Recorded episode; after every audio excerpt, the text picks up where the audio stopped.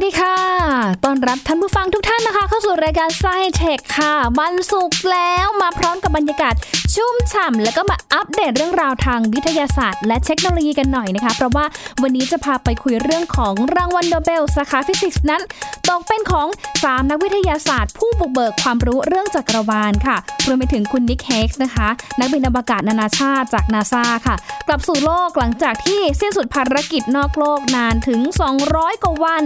และ Google พาทัวร์พระราชวังแวร์ซายน์แบบ PR จะชัดเจนแค่ไหน ติดตามได้ใน Science Tech ค่ะ แ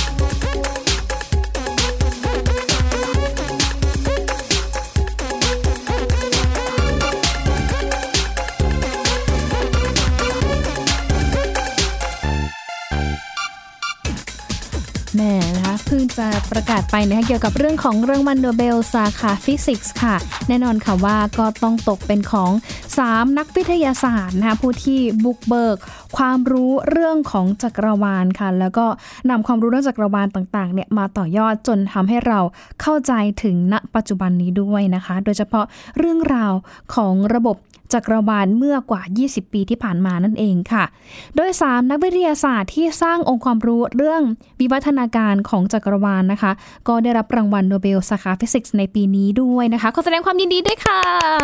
ปรบมือนะคะ เพราะว่าคณะกรรมการรางวัลโนเบลนะคะมอบรางวัลให้แก่เจมส์พีเบิลค่ะ จากงานที่เขาช่วยทำให้เกิดความเข้าใจที่ดีขึ้น เกี่ยวกับการเปลี่ยนแปลงของจักรวาล ภายหลังปรากฏการณ์บิ๊กแบงนั่นเองนะคะ เป็นการระเบิดตู้มครั้งใหญ่แล้วก็ก่อให้เกิดการเปลี่ยนแปลงมากมายในระบบจักรวาล และก็นำมาซึ่งการเกิดดาวต่างๆ วัตถุต่างๆ ระบบกาแล็กซีต่างๆ ที่เกิดขึ้นในจักรวาลแห่งนี้ด้วยค่ะ เขาเนี่ยได้รับส่วนแบ่งครึ่งหนึ่งของเงินรางวัลนะคะ มูลค่ากว่า 918,000 ดอลลาร์สหรัฐ หรือเกือบ 30 ล้านบาทค่ะส่วนอีกครึ่งหนึ่งเนี่ยนะคะก็จะถูกมอบให้กับผู้รับรางวัลร่วมอีก 2 รายค่ะ ก็คือคุณ มิเชลมายอร์ แล้วก็คุณดิดิเยร์เกโลซนะคะ ซึ่งสองท่านนี้ค่ะได้มีการประกาศค้นพบดาวเคราะห์ดวงแรก ที่อยู่นอกระบบสุริยะ ซึ่งโคจรรอบดาวอีกดวงหนึ่ง ที่มีลักษณะคล้ายกับดาวในระบบสุริยะเมื่อกว่า 24 ปีก่อนด้วยนะคะ และนับตั้งแต่ตอนนั้นมานะคะ ก็มีการค้นพบ ลักษณะดาวแบบนี้อีกกว่า 4,000 ดวงในกาแล็กซี่ทางช้างเผือกนั่นเองนะคะะก็ไม่แน่นะคะว่าอาจจะเจอดาวอีกหลาย ๆ ดวงก็ได้ที่ซ่อนตัวอยู่นะคะเพราะว่าอย่างที่บอกไปว่าวิวัฒนาการของกล้องโทรทัศน์สมัยนี้นะคะ มีความคมชัด มีความละเอียดสูง แล้วก็สามารถที่จะมองเห็นวัตถุบนท้องฟ้าได้ชัดเจนมากขึ้น แม้ว่าจะอยู่ไกลเป็นหลายล้านกิโลเมตรก็ตามนะคะ ไปดูอีกเรื่องนึงหน่อยค่ะ เรื่องของนักบินอวกาศของนาซานะคะ เดินทางกลับสู่ผืนโลกได้อย่างปลอดภัยค่ะ คุณนิกเฮกนะคะ หลังจากที่ปฏิบัติภารกิจนะคะ นานถึง 203 วันค่ะ คุณนิกเฮกเนี่ยนะคะ ก็กลับสู่โลกแล้วนะคะ หลังจากที่โคจรรอบโลกมากกว่า 3,000 รอบ ในพันธกิจ 203 วันในอวกาศ โอ้ my gosh นะคะ แบบอยู่นานมากทีเดียวค่ะ เขาเนี่ยนะคะได้สิ้นสุดการเดินทางนอกโลกเป็นครั้งที่ 2 และครั้งนี้เองก็ได้โคจรรอบโลกถึง 3,248 รอบ ในระหว่างที่เขาเนี่ยประจำการอยู่ที่สถานีอวกาศนานาชาติค่ะ ก็มีการทำ Space Walk นะคะก็คือการออกจากยานนะคะหรือว่ายานพาหนะที่ในขณะที่กำลังโคจรอยู่ในอวกาศนะคะก็ทำ Space Walk เนี่ยมากถึง 3 ครั้ง รวมมีระยะเวลาถึง 19 ชั่วโมง 56 นาทีค่ะ แล้วก็ในเดือนกันยายนเนี่ยเขาก็มีการตอบคำถามทาง NASA Chat กับ Brad Pitt นักแสดงนำจากเรื่อง As Astra ด้วยนะคะอืมก็ถือว่าเป็นอีกเรื่องราวหนึ่งนะที่ทำให้เราเห็นถึงเรื่องของศักยภาพแล้วก็ ความก้าวหน้าทางเทคโนโลยีค่ะที่มนุษย์นั้นสามารถที่จะอยู่นอกโลกได้ หรือว่าใช้ชีวิตอยู่ในอวกาศได้นานขนาดนี้ แต่ว่าทั้งนี้ทั้งนั้นก็ต้องรอการศึกษาการพัฒนาเครื่องไม้เครื่องมือต่างๆ เพิ่มเติมด้วยนะคะ เพราะว่าในอนาคตเองอาจจะต้องมีการเดินทางไกลมากกว่านี้อีก อันนี้เป็นการโคจรรอบโลก แต่นั่นก็ถือว่าเป็นอีกก้าวสำคัญของการนำองค์ความรู้ด้านวิทยาศาสตร์ เทคโนโลยี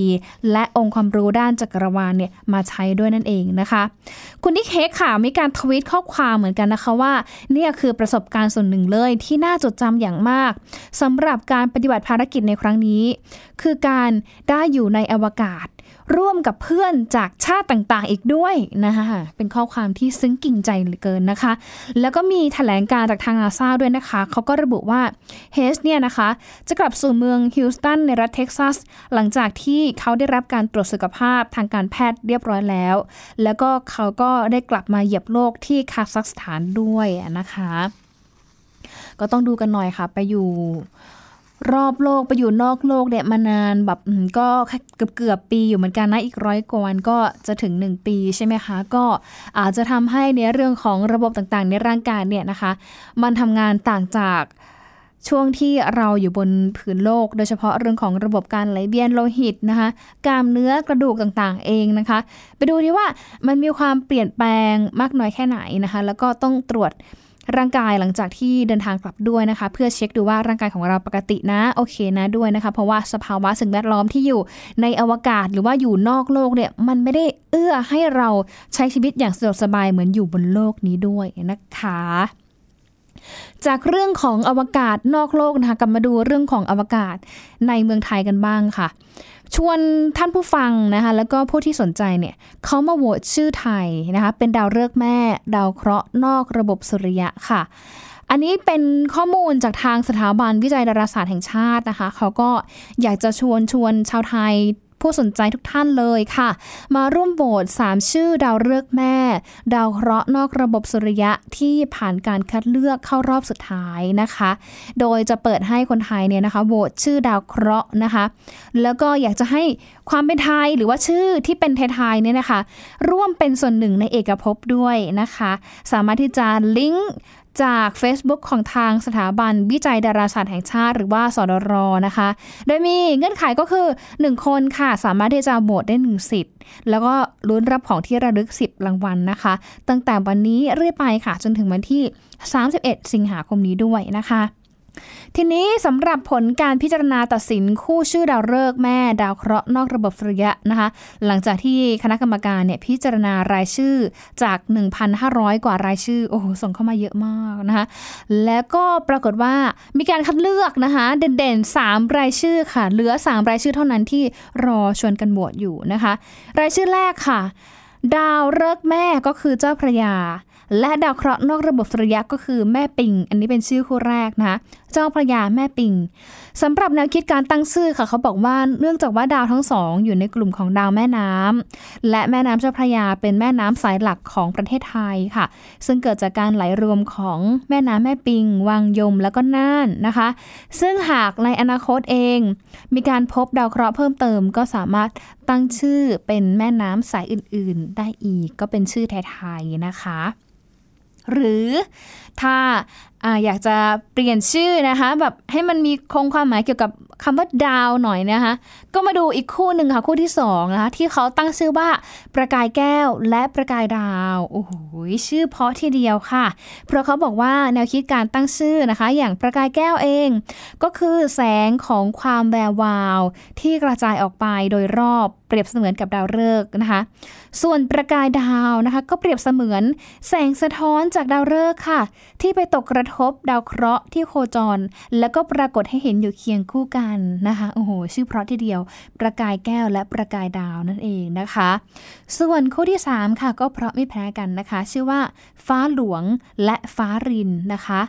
สำหรับแนักคิดการตั้งชื่อค่ะเขาบอกว่าเนื่องจากเป็นวัตถุที่เราสังเกตไปในท้องฟ้า จึงใช้คำว่าฟ้านำส่วนคำว่าหลวงเนี่ยหมายถึงสิ่งที่ยิ่งใหญ่นะคะ อย่างเช่น ฟ้าหลวงก็คงจะหมายถึงสิ่งที่ยิ่งใหญ่ แล้วก็จุดจรัสบนท้องฟ้า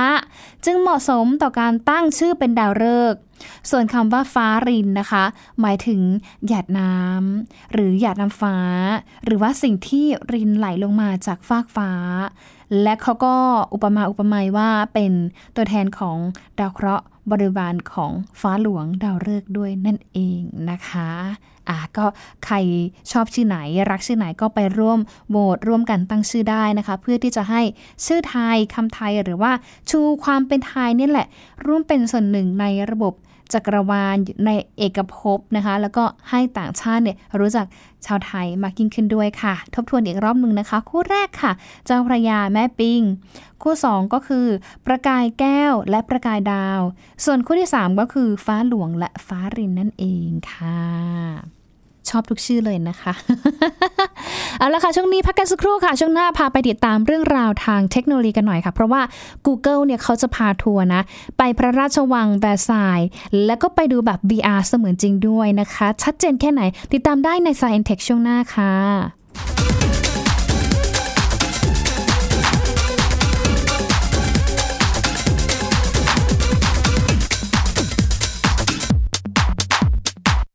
พียงแค่มีสมาร์ทโฟน ก็ฟังได้ไทย PBS ดิจิทัล Radio สถานีวิทยุดิจิทัลจากไทย PBS เพิ่มช่องทางง่าย ๆ ให้คุณได้ฟังรายการดีๆ ทั้งสดและย้อนหลัง ผ่านแอปพลิเคชันไทย PBS Radio หรือเวอร์ไบเว็บไทยพีบีเอสเรดิโอคอมไทยพีบีเอสดิจิทัลเรดิโออินฟอร์ทนเมนต์ for all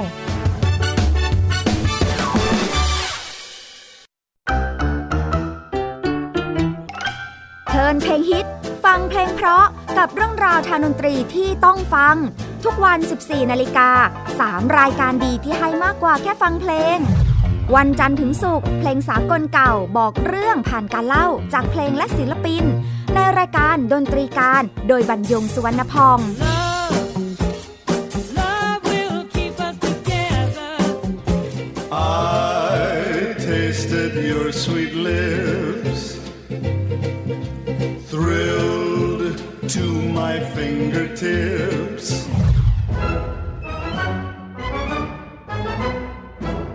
วันเสาร์ชั่วโมงดนตรีและเพลงคลาสสิก ที่เล่าผ่านคนดนตรี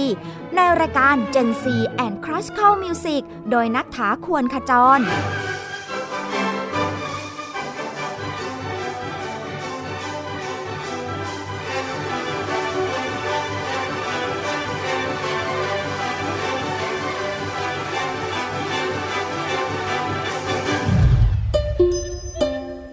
วันอาทิตย์เปิดความรู้และประวัติเส้นทางดนตรี ในเอเชียตะวันออกเฉียงใต้ ผ่านการเล่าและเล่น ในรายการเพลงดนตรีวิถีอาเซียน ASEAN Music Wave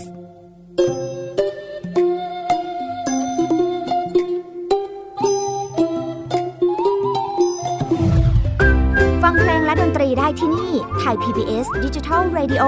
หรือทางออนไลน์ผ่านแอปพลิเคชันไทย PBS Radio และ w w w t h a i PBS Radio com ไทย PBS Digital Radio สถานีวิทยุดิจิทัลจากไทย PBS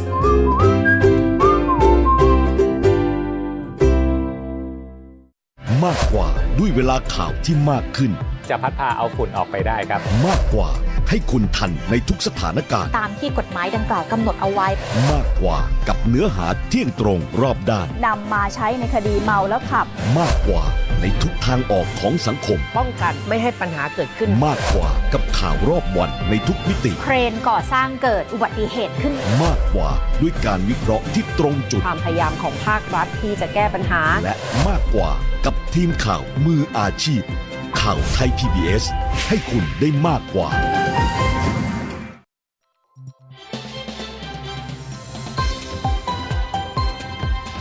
คุณกำลังรับฟังไทย PBS ดิจิทัล Radio วิทยุข่าวสารสาระ เพื่อสาธารณะและสังคม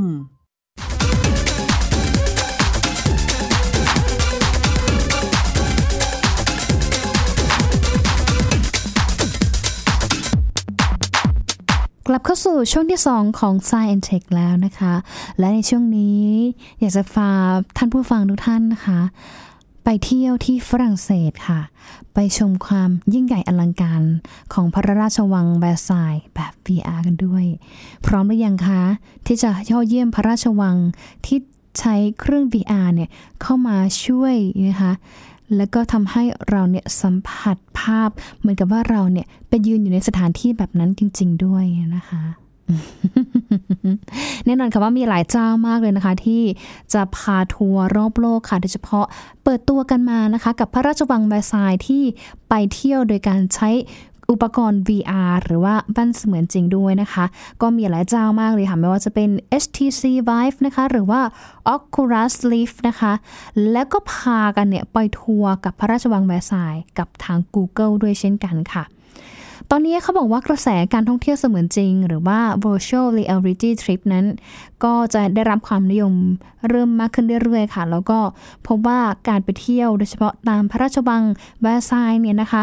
ซึ่งถือว่าเป็นอีกหนึ่งสถานที่ที่โด่งดังเหมือนกัน ที่นักท่องเที่ยวหลายคนตั้งใจเลยนะว่า ถ้าไปฝรั่งเศสแล้วเนี่ยจะต้องไปที่นั่นให้ได้นะคะ Google เองก็ร่วมกับเจ้าหน้าที่ของพระราชวังแวร์ซายน์ค่ะนำเสนอบริการทัวร์เสมือนจริงให้กับผู้ใช้งาน ทั้งเครื่อง VR นะคะ ทั้งจากค่าย HTC แล้วก็ค่าย Oculus ด้วยนะคะ โดยสามารถที่จะเข้าไปเดินเล่นในพระราชวังแวร์ซายน์ของพระเจ้าหลุยส์ที่ 14 ได้ฟรี แบบไม่ต้องเสียค่าเข้าชมด้วยนะคะ สำหรับนักท่องเที่ยวโลกเสมือนจริงค่ะ สามารถเข้าชมทั้งหมดได้ถึง 21 ห้องนะคะ บนพื้นที่มากกว่า 387,000 ตารางฟุต โดยสามารถที่จะเดินเล่นเข้าไปดูความงามของศิลปะมากกว่า 100 ชิ้น อย่างใกล้ชิด ซึ่งบางชิ้นเองก็อาจไม่สามารถที่จะเข้าไปชมได้ในสถานที่จริงด้วยนั่นเองนะคะ ต้องเก็บเอาไว้นะคะ นอกจากนี้ค่ะก็ยังสามารถที่จะสลับ โหมดเป็นโหมดกลางคืน เพื่อชมความงามของไฟในยามค่ำคืน ในพื้นที่ของพระราชวังแวร์ซายน์ด้วยนะคะ ส่วนการให้บริการท่องเที่ยวในพระราชวังแวร์ซายน์นั้น ก็จะช่วยสร้างประสบการณ์ให้ใหม่ๆ กับทางนักท่องเที่ยว ได้เที่ยวโดยที่ไม่ต้องไปเสียเงินค่าเข้าชมใดๆนะคะ หรือว่าอาจจะไม่ต้องนั่งเครื่องบินนาน เดินทางไกลนะคะ ไม่ต้องเจอคนที่แออัดสถานที่จริง แต่ว่าเพียงแค่เราเนี่ย ลงทุนซื้อเครื่อง VR แค่นั้นแหละ เราก็สามารถที่จะไปเที่ยวโลกโลกได้นะคะ แต่ว่าบรรยากาศการท่องเที่ยวมันก็จะดูแบบว่าต่างๆ กันนิดนึงด้วยอันนี้ท่านผู้ฟังก็ต้องใช้วิจารณญาณในการเลือกแล้วกันนะคะว่าสามารถที่จะไปเที่ยวแบบไหนที่เหมาะกับเรานะคะ แต่ว่าขณะเดียวกันนะคะ สมัยนี้นะคะ Google เนี่ยพาเราเที่ยวรอบโลกแล้วนะคะจะไปอียิปต์ดูพีระมิดปิ้งแป๊บเดียวนะคะ ก็สามารถที่จะ ใช้การท่องเที่ยวแบบเสมือนจริงเข้าไปดูได้นั่นเองนะคะ นี่ก็ฝากกันด้วยนะ ใครลองใช้แล้วเนี่ยมาเล่าสู่กันฟังหน่อยว่า พระราชวังแวร์ซายน์ไปเที่ยวแบบ VR เนี่ยเป็นยังไงกันบ้างนะคะเอาละค่ะจากเรื่องของ VR ค่ะ ไปดูอีกเรื่องหนึ่งนะคะ เรื่องนี้คือลำบากใจมากสำหรับผู้บริหารนะคะ หลังจากที่มีการประดิษฐ์นะคะ พนักงานเสมือนจริงค่ะ ก็คือฝึกให้ผู้บริหารใช้บทสนทนา เพื่อ ฝึกไล่ลูกน้องออกนะคะว่าอ้าวกรณีที่ฉันจะต้องไล่ลูกน้องออกมาแล้วเนี่ย ฉันจะต้องพูดยังไงนะคะ ลูกน้องจะมีปฏิกิริยายังไง มีรีแอคยังไง หรือว่าจะพูดยังไง เพื่อไม่ให้เกิดความเสียใจทั้งสองฝ่าย หรือว่าทำให้เกิดความเสียใจน้อยที่สุดค่ะ วันนี้นะคะเกิดขึ้นจริงค่ะ เพราะว่าเขามีการนำพนักงานเสมือนจริงนะมาช่วยให้กับผู้บริหารที่อยากจะฝึกการไล่พนักงานออกนั่นเองค่ะ เขาบอกว่ามีบริษัทเทคโนโลยีได้พัฒนา โปรแกรมพนักงานเสมือนจริงที่ผ่านแว่น VR นะคะ ก็คือเป็น บริษัทในแคลิฟอร์เนียแล้วค่ะ คล้ายๆ กับแว่นที่เราพูดไปเมื่อสักครู่นี้ก็คือแว่นจากทาง Google ไปท่องเที่ยวพระราชวังแวร์ซายใช่ไหมคะ อันนี้ก็เหมือนกันค่ะ เขาก็พัฒนาโปรแกรมเสมือนจริงนะคะ ผ่านทางแว่น VR เพื่อช่วยให้ทางผู้บริหารเนี่ยฝึกฝน ก่อนที่จะไปพบกับสถานการณ์จริง ในการปลดพนักงานออก ซึ่งบางครั้งก็ถือว่าเป็นสิ่งที่จำเป็นที่ยากต่อการรับมือเหมือนกันค่ะ สำหรับโปรแกรมดังกล่าวนะคะ ที่เรียกว่า Virtual Human Training Technology ค่ะ พัฒนาโดยบริษัท Telespin ในรัฐแคลิฟอร์เนีย สหรัฐอเมริกานะคะ มีการผสมผสานเทคโนโลยีเสมือนจริง หรือว่า VR ในอุปกรณ์แว่นตา VR นะคะ กับระบบปัญญาประดิษฐ์ที่จะช่วยพัฒนาศักยภาพของฝ่ายบริหาร และฝ่ายจัดการทรัพยากรมนุษย์ หรือว่า HR HR ได้อีกด้วยนะคะ ซึ่งซอฟต์แวร์ดังกล่าวนั้นจะเป็นผู้สวมแว่นตา VR แล้วก็เปิดโปรแกรมจำลองจำลองสถานการณ์ให้กับพนักงานเสมือนจริง ที่มีชื่อว่าแบรี่ค่ะ เป็นพนักงานที่ถูกให้ออกจากงาน โดยให้ผู้ฝึกพูดบทสนทนาที่มีให้เลือกหลากหลายกับแบรี่ แล้วก็เลือกที่จะติดตามผลที่จะเกิดขึ้นกับตัวพนักงานเสมือนขึ้นจริงด้วยนะคะ คุณแจ็คสันซีอของ Telespin ค่ะ ผู้สร้าง Virtual Human Training Technology เนี่ยบอกว่าโปรแกรมนี้นะ จะสาธิตให้เห็นว่าถ้าคุณตัดสินใจผิดขึ้นมา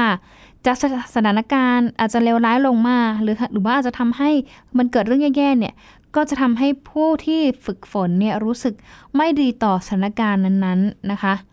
แล้วก็ซีอของเทสปินเนี่ยยังบอกด้วยนะคะว่า ระหว่างการทดสอบเนี่ยเขาพบว่าผู้ที่ ฝึกบางคนเนี่ยเริ่มมีเหงื่อออกที่มือนะคะ เพราะว่ามีความกังวลขณะที่บางคนเองก็ร้องไห้ระหว่างฝึกใจไม่แข็งพอ ขณะที่บางคนเองถึงกับถอดอุปกรณ์ VR ออกจากกลางคันนะ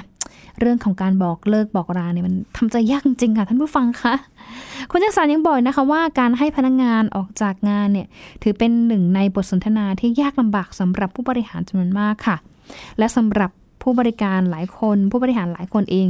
ก็ไม่ได้มีพรสวรรค์ในเรื่องของการสื่อสารแบบนี้กับพนักงานว่าจะพูดยังไงนะให้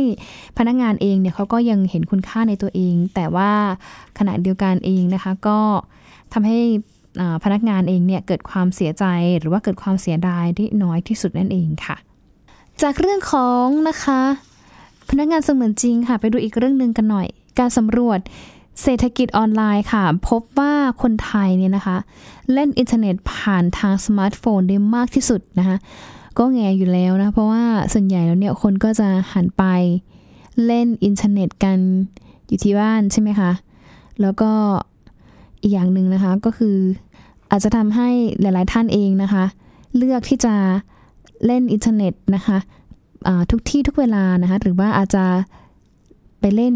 ตามสถานที่ต่างๆด้วยนะคะ แต่ทีนี้เขาก็บอกว่ามีการสำรวจเหมือนกันกับผู้คนในภูมิภาคเอเชียตะวันออกเฉียงใต้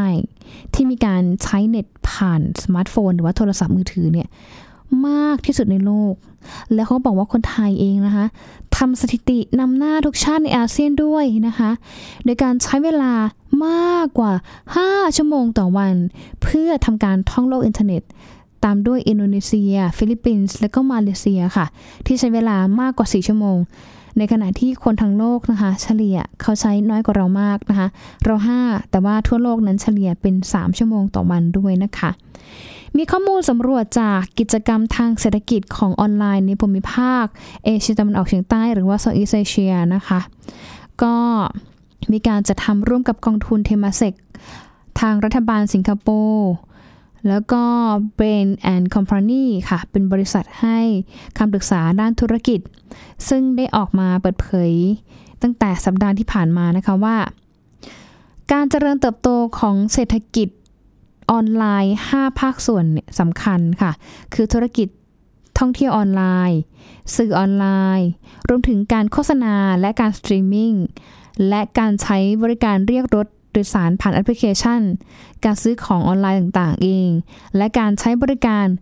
ออนไลน์เงินสดนะคะหรือว่าเงินออนไลน์เนี่ยแหละค่ะ ซึ่งเขาก็คาดกันว่าเศรษฐกิจออนไลน์เนี่ยจะมีการโตทะลุตามความคาดหมาย มีมูลค่าสูงมากถึง1แสนล้านดอลลาร์สหรัฐต่อปีนะคะ ขณะนี้ยังทำนายได้ว่าช่องว่างการใช้อินเทอร์เน็ตระหว่างมหานคร ที่มีผู้อาศัยมากกว่า 10 ล้านคน และชนบทนั้น จะแคบลงหรือเปล่านะคะ เพราะว่าคนในพื้นที่เองนอกเหนือจากหันมาใช้อินเทอร์เน็ตมากขึ้นแล้ว ก็จะทำให้กิจกรรมเศรษฐกิจออนไลน์ของตามบริเวณหัวเมืองใหญ่ มีขนาดเติบโตขึ้นถึง 4 เท่าในอีก6ปีข้างหน้า อันนี้ก็มีการคาดการณ์เอาไว้ด้วยนะคะ ซึ่งทางนี้ค่ะทางรายการของ Google เองก็ไม่ได้สำรวจผลเสียเศรษฐกิจออนไลน์เท่าไหร่นะคะ ไม่ว่าจะเป็นในเรื่องของภาวะการเสพติดเกมออนไลน์ หรือการติดเกมของกลุ่มเยาวชนในภูมิภาค ขยะพลาสติกที่เพิ่มขึ้นมากขึ้น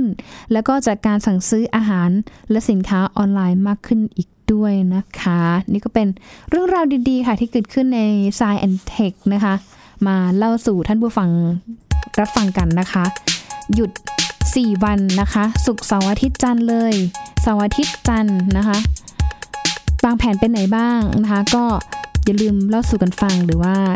ทักทายกันมาได้ทางเพจของไทย PBS Radio นะคะช่วงนี้ท่านไหนจะเดินทางไปเที่ยวกับครอบครัวก็ขอให้เดินทางปลอดภัยค่ะ มีความสุขกันทั่วหน้าค่ะสำหรับช่วงนี้ลาท่านผู้ฟังทุกท่านไปก่อนนะคะ สวัสดีค่ะ